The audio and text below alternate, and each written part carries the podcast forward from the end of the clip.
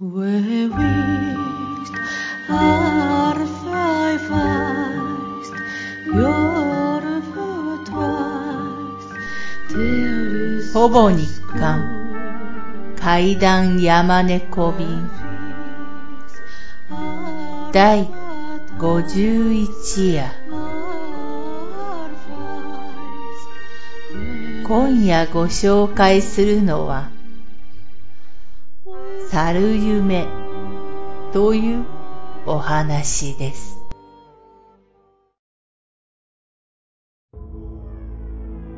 私は夢を見ていました。昔から私は夢を見ているときに、たまに自分は今夢を見ているんだと自覚することがありました。この時もそうです。なぜか私は薄暗い無人駅に一人いました。ずいぶん陰気臭い夢だなぁと思いました。すると急に駅に生気のない男の人の声でアナウンスが流れました。それは、まもなく電車が来ます。その電車に乗るとあなたは怖い目に遭いますよ、と意味不明なものでした。まもなく駅に電車が入ってきました。それは電車というより、よく遊園地などにあるお猿さん電車のようなもので、数人の顔色の悪い男女が一列に座っていました。私はどうも変な夢だなと思いつつも、自分の夢がどれだけ自分自身に恐怖心を与えられるか試してみたくなり、その電車に乗ることに決めました。本当に怖くて耐えられなければ、目を覚ませばいいと思ったからです。私は自分が夢を見ていると自覚している時に限って自由に夢から覚めることができました。私は電車の後ろからさんばんめの席に座りました。あたりには生暖かい空気が流れていて、本当に夢なのかと疑うくらいリアルな臨場感がありました。発車しまーすとアナウンスが流れ、電車は動き始めました。これから何が起こるのだろうと、私は不安と期待でドキドキしていました。電車はホームを出るとすぐにトンネルに入りました。紫色っぽい明かりがトンネルの中を怪しく照らしていました。私は思いました。このトンネルの景色は子供の頃に遊園地で乗ったスリラーカーの景色だ。この電車だってお猿さん電車だし、結局過去の私の記憶にある映像を持ってきているだけでちっとも怖くなんかないな。とその時、またアナウンスが流れました。次は池作り、池作りです。池作り？魚のなどと考えていると、急に後ろからけたたましい悲鳴が聞こえてきました。振り向くと、電車の一番後ろに座っていた男の人の周りに、四人のボロ切れのようなものをまとった小人が群がっていました。よく見ると、男は刃物で体を裂かれ、本当に魚の池作りのようになっていました。強烈な臭気があたりを包み、耳が痛くなるほどの大声で男は悲鳴を上げ続けました。男の体からは次々と内臓が取り出され、血まみれの臓器が散らばっています。私のすぐ後ろには、髪の長い顔色の悪い女性が座っていましたが、彼女はすぐ後ろで大騒ぎしているのに、黙って前を向いたまま、気にも留めていない様子でした。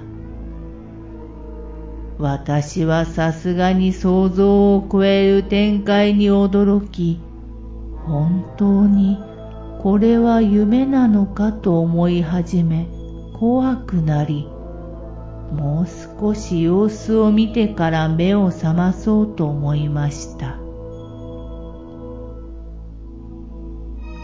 気がつくと、一番後ろの席の男はいなくなっていました。しかし、赤黒い血と肉の塊のようなものは残っていました。後ろの女性は相変わらず無表情に一点を見つめていました。次はえぐり出し、えぐり出しです。とアナウンスが流れました。すると今度は二人の小人が現れ、ギザギザスプーンのようなもので、後ろの女性の目をえぐり出し始めました。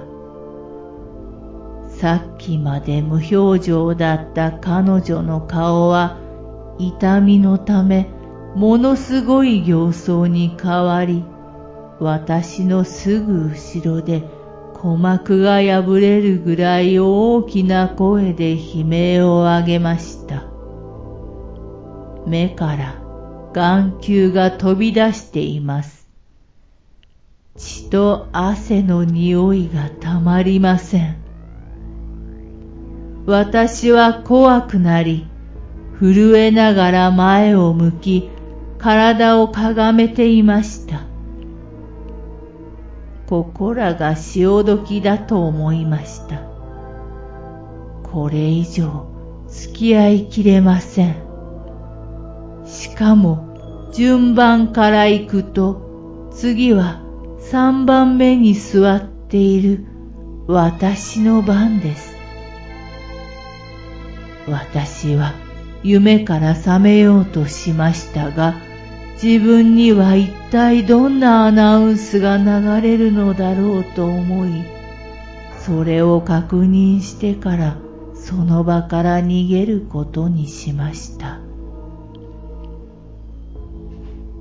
次はひき肉、ひき肉です、とアナウンスが流れました。最悪です。どうなるか容易に想像ができたので、神経を集中させ、夢から覚めようとしました。夢よ、覚めろ、覚めろ、覚めろ。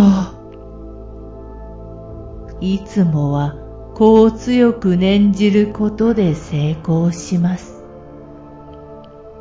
急にウィーンという機械の音が聞こえてきました。今度は小人が私の膝に乗り、変な機械みたいなものを近づけてきました。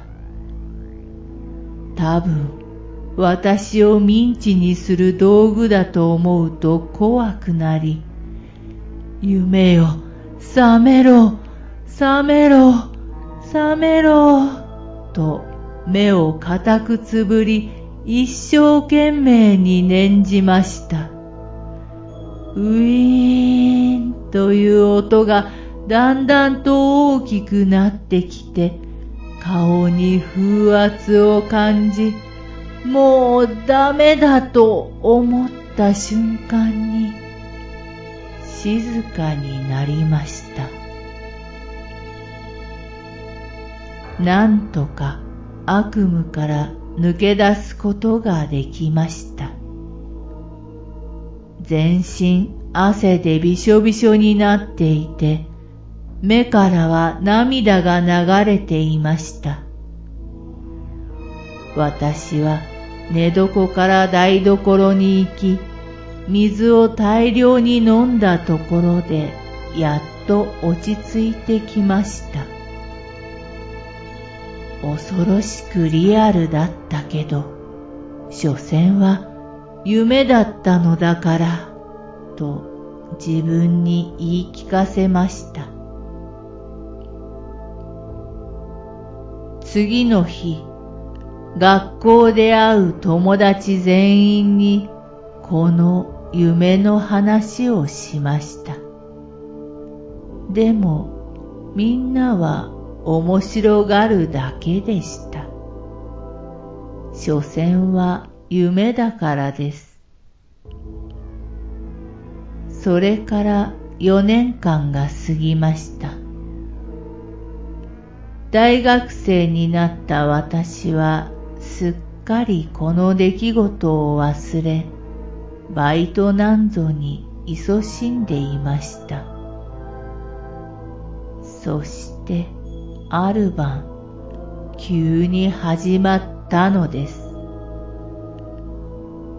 次はえぐり出し、えぐり出しです。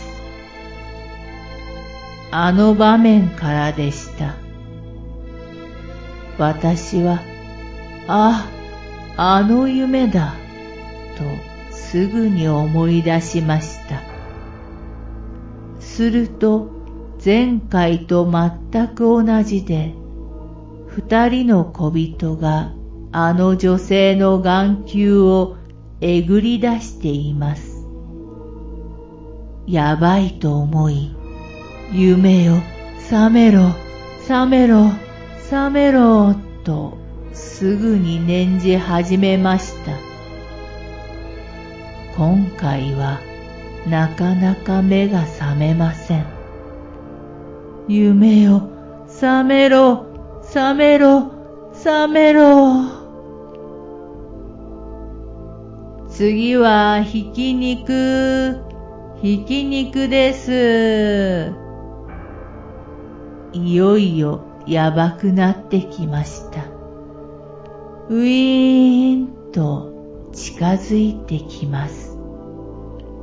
夢よ、覚めろ、覚めろ、覚めろ、覚めてくれ。ふっと静かになりました。どうやらなんとか逃げられたと思い、目を開けようとしたその時、また逃げるんですか？次に来た時は最後ですよ、とあのアナウンスの声がはっきりと聞こえました。目を開けると、やはりもう夢からは完全に覚めており、自分の部屋にいました。最後に聞いたアナウンスは、絶対に夢ではありません。現実の世界で確かに聞きました。私が一体何をしたというのでしょうか。